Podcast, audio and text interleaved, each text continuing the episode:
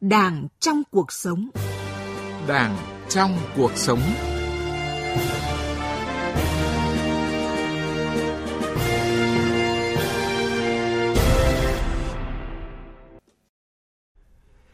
Thưa quý vị và các bạn, cách đây 55 năm vào dịp kỷ niệm ngày thành lập Đảng, ngày mùng 3 tháng 2 năm 1969, Chủ tịch Hồ Chí Minh đã có bài viết đăng trên báo Nhân dân với nhan đề Nâng cao đạo đức cách mạng, quét sạch chủ nghĩa cá nhân.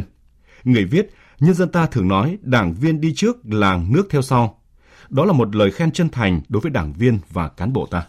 Vâng thưa quý vị, thưa các bạn, câu nói đảng viên đi trước, làng nước theo sau là một cách nói dân gian nhưng chứa đựng trong đó biết bao tình cảm và sự tin tưởng của nhân dân đối với tổ chức đảng và cán bộ đảng viên. Câu nói tuy ngắn gọn nhưng Chủ tịch Hồ Chí Minh đã khái quát được bản chất vốn có, cần có của mỗi cán bộ đảng viên. Đã đứng trong hàng ngũ của Đảng, mỗi đảng viên phải luôn thể hiện rõ sự nêu gương trong mọi mặt, đạo đức, lối sống và công tác, luôn trau dồi rèn luyện để thực sự là những hạt nhân gương mẫu đi đầu, làm trước cho quần chúng nhân dân noi theo. Đảng viên phải luôn là những người đi trước để làng nước theo sau. Đây cũng là nội dung được bàn luận trong chuyên mục Đảng trong cuộc sống hôm nay, nhân kỷ niệm 94 năm ngày thành lập Đảng Cộng sản Việt Nam mùng 3 tháng 2 năm 1930, mùng 3 tháng 2 năm 2024, với sự tham gia của Phó Giáo sư Tiến sĩ Lê Văn Cường, Phó Viện trưởng Viện Xây dựng Đảng, Học viện Chính trị Quốc gia Hồ Chí Minh. Và bây giờ là phần trình bày của biên tập viên Nguyễn Hằng. Đảng trong cuộc sống.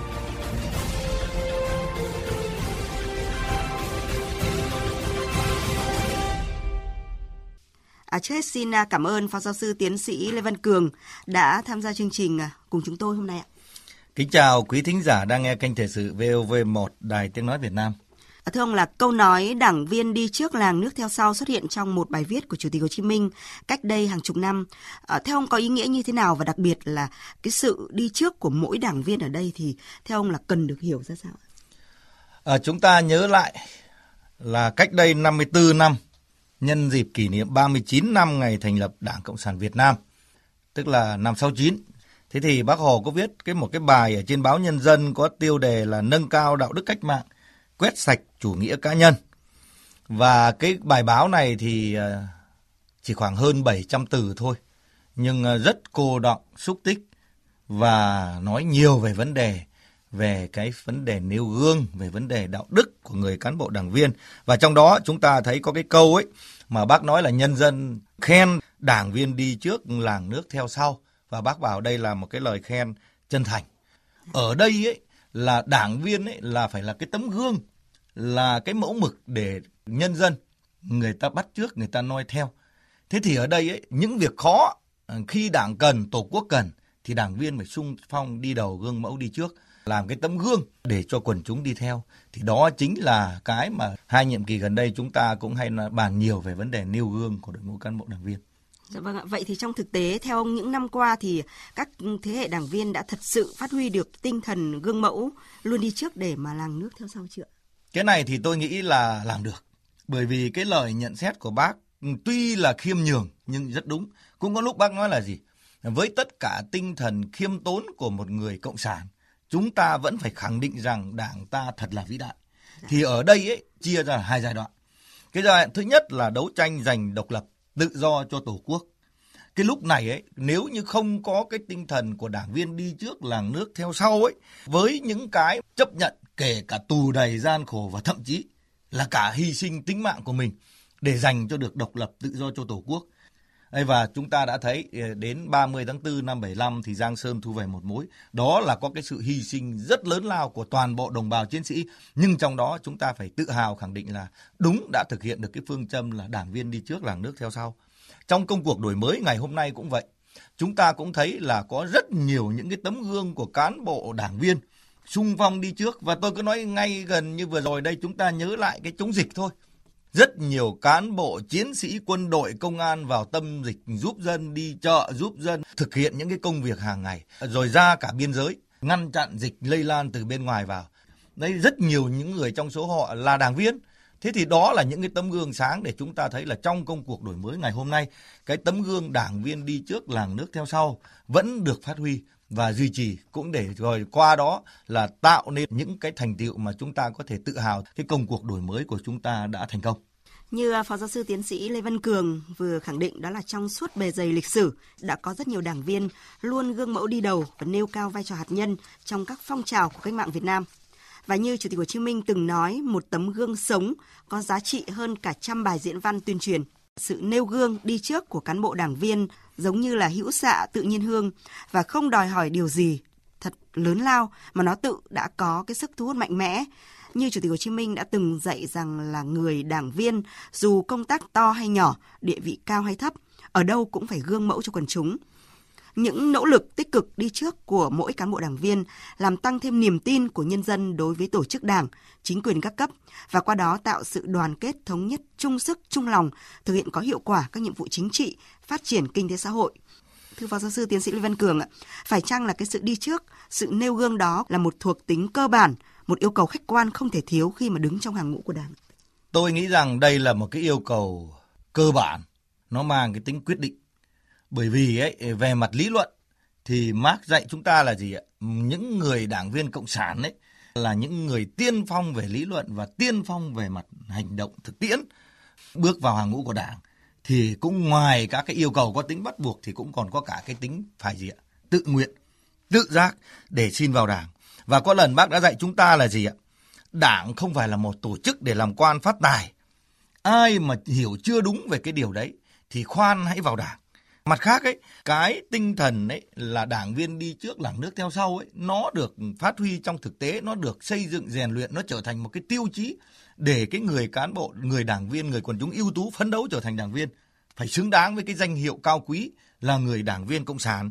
Có lần như bác đã nhắc rồi, không phải cứ dán lên trán hai chữ cộng sản là được người dân người ta yêu mến đâu. Do đó, để xứng đáng trở thành người đảng viên cộng sản thì cái vấn đề ấy là phải có cái sự nêu gương, phải hiểu được cái vấn đề nhiệm vụ mà anh đã tự giác tham gia, tự nguyện tham gia. Có những lúc là chúng ta phải lựa chọn giữa một bên là cái lợi ích của cá nhân và một cái lựa chọn là yêu cầu của đảng, của tổ quốc. Chứ còn bây giờ đứng trước sự lựa chọn, anh lại đặt cái chủ nghĩa cá nhân lên trước, anh lại không xứng đáng là người đảng viên, anh lại không nêu gương.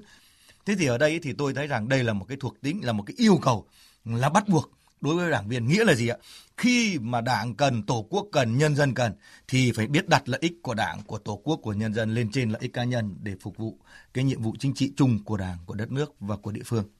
Vậy theo ông thì trong cái giai đoạn hiện nay thì tính tiên phong gương mẫu của cán bộ đảng viên đang đặt ra những cái yêu cầu như thế nào? Nếu mà nói ngắn gọn một câu thì là tôi thì nghĩ là thế này này. Tức là đừng có nói một đằng làm một nẻo. Nghĩa là lời nói là phải đi đôi với việc làm. Còn cụ thể hóa ra ấy, thì tôi ờ, có đưa ra ba cái nội dung cái yêu cầu thế này. Cái thứ nhất là người đảng viên ấy là phải nắm vững ờ, đường lối của đảng, pháp luật của nhà nước. Vì anh có nắm vững được thì anh mới thực hiện đúng được.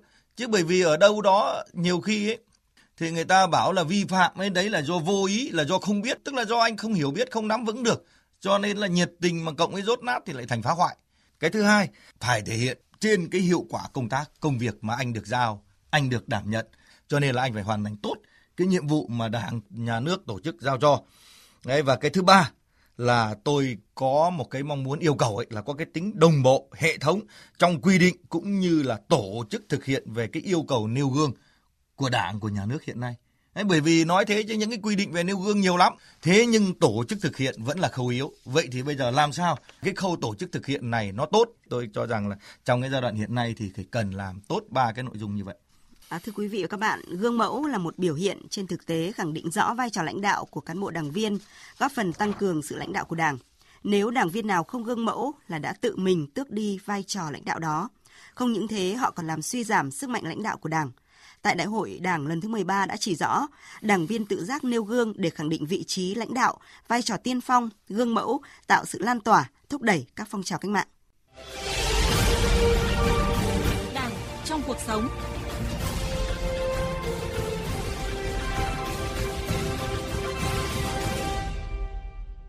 Quý vị và các bạn đang nghe chuyên mục Đảng trong cuộc sống với sự tham gia của Phó Giáo sư Tiến sĩ Lê Văn Cường, Phó Viện trưởng Viện Xây dựng Đảng, Học viện Chính trị Quốc gia Hồ Chí Minh. Thưa quý vị, thưa các bạn, bên cạnh những cán bộ đảng viên luôn gương mẫu, nỗ lực đi đầu, là tấm gương sáng để nhân dân noi theo, thì cũng cần nhìn nhận một cách thẳng thắn, đó là hiện nay vẫn còn có những trường hợp, kể cả những đảng viên giữ vị trí lãnh đạo cấp cao, thậm chí là cán bộ thuộc diện Bộ Chính trị, Ban chấp hành Trung ương quản lý, đặt mưu cầu lợi ích cá nhân lên trên. Đây là điều khiến các đảng viên và nhân dân cả nước cảm thấy lo lắng và bất an. Sau đây mời quý vị thính giả cùng Phó giáo sư tiến sĩ Lê Văn Cường nghe một số ý kiến sau đây ạ. Đảng ta kiên quyết chống và bài trừ những cái kẻ thoái hóa biến chất. Đây là một cái việc làm lớn nhất của Đảng ta mà đã tạo nên niềm tin cho nhân dân. Tôi mong rằng Đảng ta sẽ tiếp tục đẩy mạnh cái công cuộc triệt phá những cái kẻ thoái hóa biến chất và những kẻ tham nhũng để tạo nên niềm tin của Đảng càng ngày càng lớn hơn. Tôi thấy rằng trong một số các cái cơ quan đơn vị đó còn có một cái tình trạng đảng viên mang nặng chủ nghĩa cá nhân, thủ đoạn bè cánh, thiếu liêm chính, chỉ thiếu chí công vô tư và lợi dụng chức vụ và quyền hạn để tham mô đục khoét, tham nhũng, ăn cắp của công và hạch sách nhũng nhiễu cấp dưới và nhân dân. Chuyện xảy ra với tư cách là người đứng đầu thì tất nhiên các đồng chí phải chịu trách nhiệm. Đây là một vấn đề tức là nguyên tắc của Đảng mà có làm nghiêm túc như vậy, biết đau nhưng phải làm và làm như thế để ngăn chặn và đẩy lùi những cái hiện tượng tiêu cực trong Đảng ta. À, thưa Phó Giáo sư Tiến sĩ Lê Văn Cường ạ, qua những ý kiến mà phóng viên Đài Tiếng Nói Việt Nam vừa ghi nhận vừa rồi, thì ông có suy nghĩ gì ạ?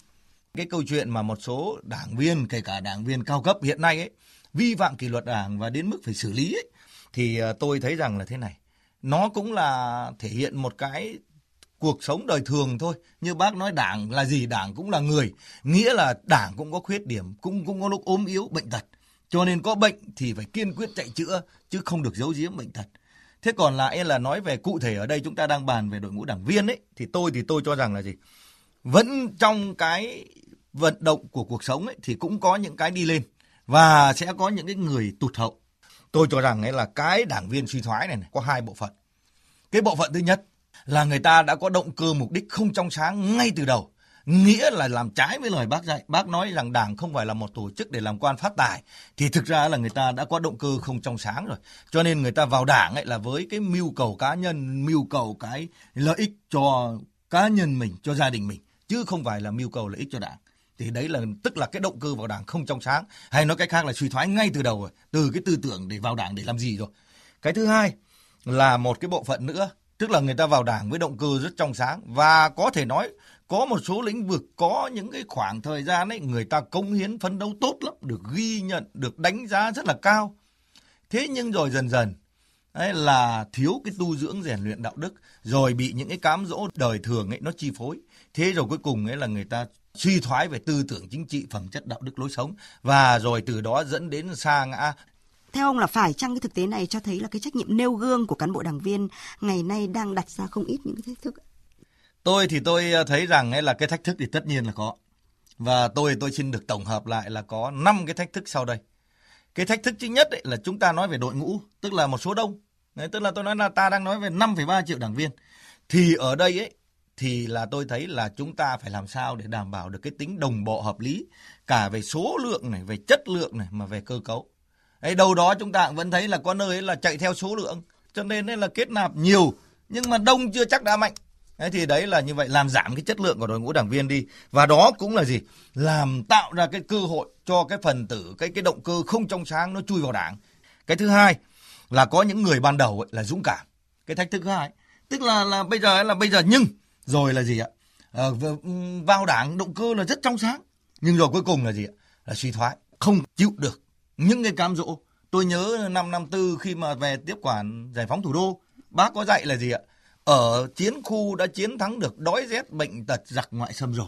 Bây giờ về thủ đô có chống lại được những viên đạn bọc đường không? Và rõ ràng thực tế cuộc thống cho thấy là có những người không chống được. Cái thách thức thứ ba là có thể nói là cái sự vận động của cuộc sống ấy nó dẫn đến là có những cái thách thức, có những cám dỗ nó rất tinh vi và có thể nói là nó lại cũng là nó có sức hút rất lớn. Đây có những cái vụ án gần đây chúng ta thấy ấy, nói như dân gian người ta nói vui vui ấy là tiền đè chết người. Đấy, tức là cái cám dỗ nó ghê gớm lắm rồi cũng có những cái nó tinh vi lắm nó ngấm dần ngấm dần và cuối cùng ấy là một bộ phận trong cái đội ngũ đảng viên này suy thoái và cái thứ tư cách mạng khoa học công nghệ lần thứ tư cách mạng 4.0 ấy nó đặt ra những cái vấn đề mới chưa có cho nên ấy là có rất nhiều những quy định của đảng quy định của pháp luật đấy nó chưa chặt chẽ, nó chưa đồng bộ, dẫn đến là một bộ phận đảng viên đây là lợi dụng những cái kẽ hở ấy để rồi trục lợi cho bản thân, trục lợi cho gia đình, cho cơ quan và cái cuối cùng đó là tôi cũng thấy buồn. Tức là thực ra là trong đảng hiện nay ấy, vẫn còn một bộ phận cán bộ đảng viên ấy là có một cái biểu hiện ấy là thờ ơ vô cảm, thụ động, thấy đúng không dám bảo vệ, thấy sai không dám đấu tranh.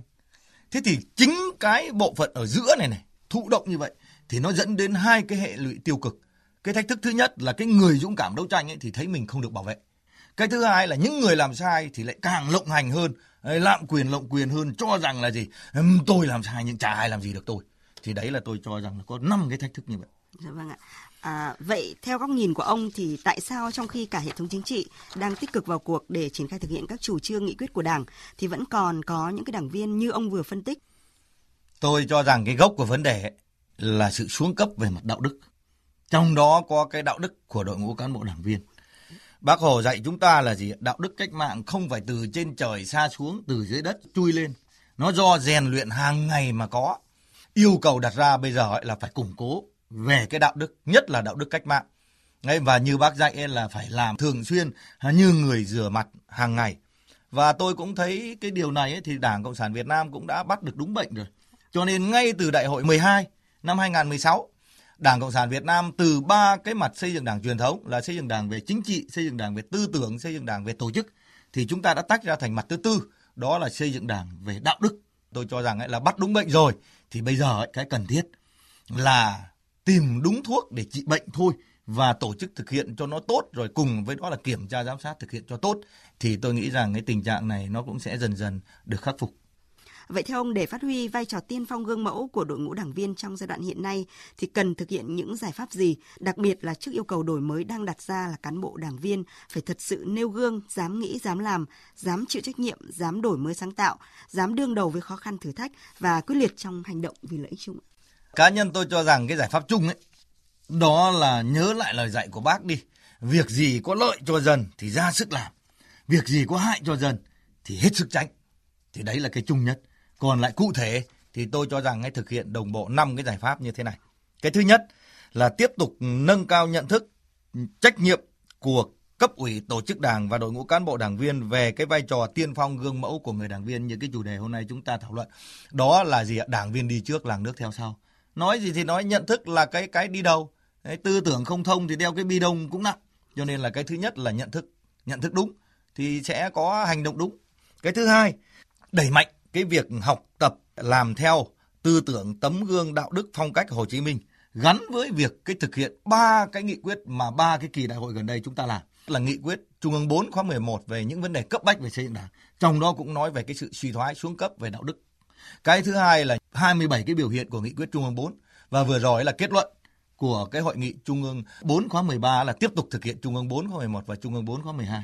Đấy là cái thứ hai. Cái thứ ba, tạo ra một cái môi trường để cho cán bộ đảng viên ấy là phát huy được cái tính tiên phong gương mẫu có cái môi trường làm việc trong sạch lành mạnh để rồi là cái người tốt thì được bảo vệ cái người sai thì gì ạ là cũng kịp thời được nhắc nhở còn sai đến cái mức mà vi phạm là chúng ta xử lý kỷ luật cái thứ ba tôi cũng nghĩ là hoàn thiện các cái quy chế quy định.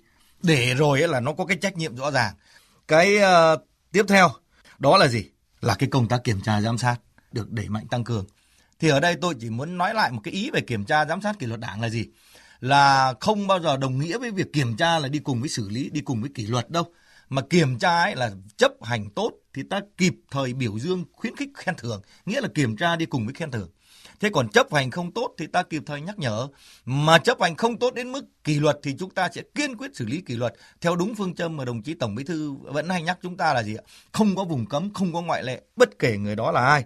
Thì tôi nghĩ rằng ấy, là thực hiện tốt đồng bộ các cái giải pháp như vậy thì ờ, sẽ góp phần vào cái vấn đề ấy là nêu cao được cái tinh thần tiên phong gương mẫu của người đảng viên như lời bác dạy từ năm 1969 cách đây 54 năm đó là phải được nhân dân thừa nhận và khen là gì ạ là đảng viên đi trước là nước theo sau. Thưa quý vị và các bạn, Chủ tịch Hồ Chí Minh đã chỉ rõ mỗi đảng viên là người thay mặt cho Đảng trước quần chúng để giải thích chính sách của Đảng, chính phủ cho quần chúng biết rõ và vui lòng thi hành mà muốn cho quần chúng hăng hái thi hành thì người đảng viên ắt phải sung phong làm gương mẫu để quần chúng bắt chước làm theo. Lời chỉ dạy của Chủ tịch Hồ Chí Minh từ cách đây 55 năm nhưng đến nay vẫn còn nguyên giá trị. Để làm tròn trách nhiệm trước Đảng và nhân dân, mỗi đảng viên phải không ngừng tu dưỡng, rèn luyện để thực sự là tấm gương sáng cho nhân dân học tập và noi theo. Không làm được như vậy thì không xứng đáng là người đảng viên, không xứng đáng là người chiến sĩ cách mạng trong đội tiên phong của giai cấp công nhân, nhân dân lao động và dân tộc Việt Nam. Đến đây chúng tôi xin kết thúc chuyên mục Đảng trong cuộc sống với chủ đề Đảng viên phải luôn là người đi trước để làng nước theo sau. Một lần nữa xin được trân trọng cảm ơn Phó Giáo sư Tiến sĩ Lê Văn Cường, Phó Viện trưởng Viện Xây dựng Đảng, Học viện Chính trị Quốc gia Hồ Chí Minh đã tham gia chương trình cùng chúng tôi. Cảm ơn quý vị và các bạn đã chú ý lắng nghe. Chuyên mục hôm nay do các biên tập viên Nghiêm Hùng, Lê Tuyết, Thu Huyền và Nguyễn Hằng thực hiện, chịu trách nhiệm nội dung Nguyễn Thị Tuyết Mai. Đảng trong cuộc sống.